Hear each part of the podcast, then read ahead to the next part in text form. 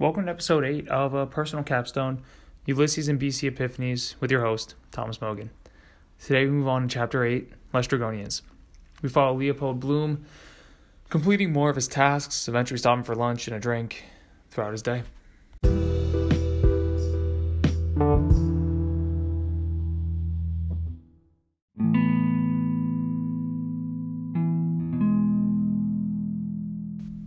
Uh, this chapter, I was struck through one moment specifically.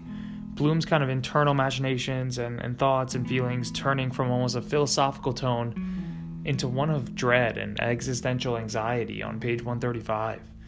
Quote, No one is anything. This is the very worst hour of the day. Vitality. Dull. Gloomy. Hate this hour. Feel as if I had been eaten and spewed.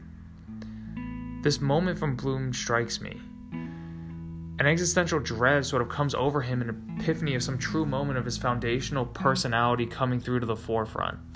Although there's no outward expression of this small piece of what Bloom's thinking of, it exists under the surface and comes out out of the blue.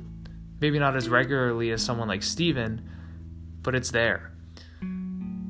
I couldn't think of a reason that Bloom kind of began to feel like this. It just seems to come as a normal part of his headspace. And even more so concerning was the fact that this popped up in his mind and then it just goes away. He just compartmentalizes it, moves it away to the side, takes it out of his mind, and turns it away from taking up any more space for him.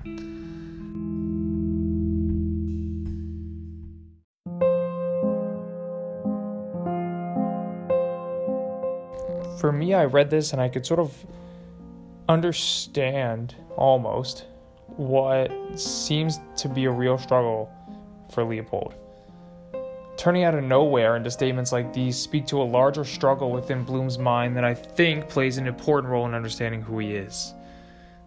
In addition, the way in which he just recovers from these moments is even more interesting. They just kind of disappear. Suddenly they're there, just as suddenly they disappear from the view of the reader.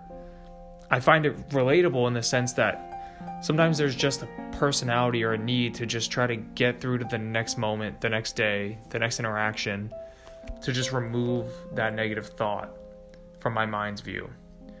I think I've done it myself in the way I've coped with my own thoughts or bad days or other things. Sometimes I just need a moment of distraction to push past something that's been eating at me. I feel that sense of necessity to remove a thought or process of thinking by any means possible. Sometimes just moving on and finding something else to latch onto. And by no means does that make it some sort of real solution, but it just provides that bit of momentary relief, whatever it might be. And in that, I find Bloom's humanity peeking through once again.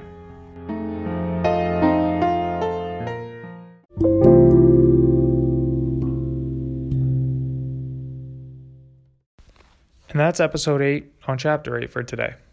Thank you for listening to uh, Personal Capstone, Ulysses and BC Epiphanies. I'm your host, Thomas Mogan, we'll catch you next time.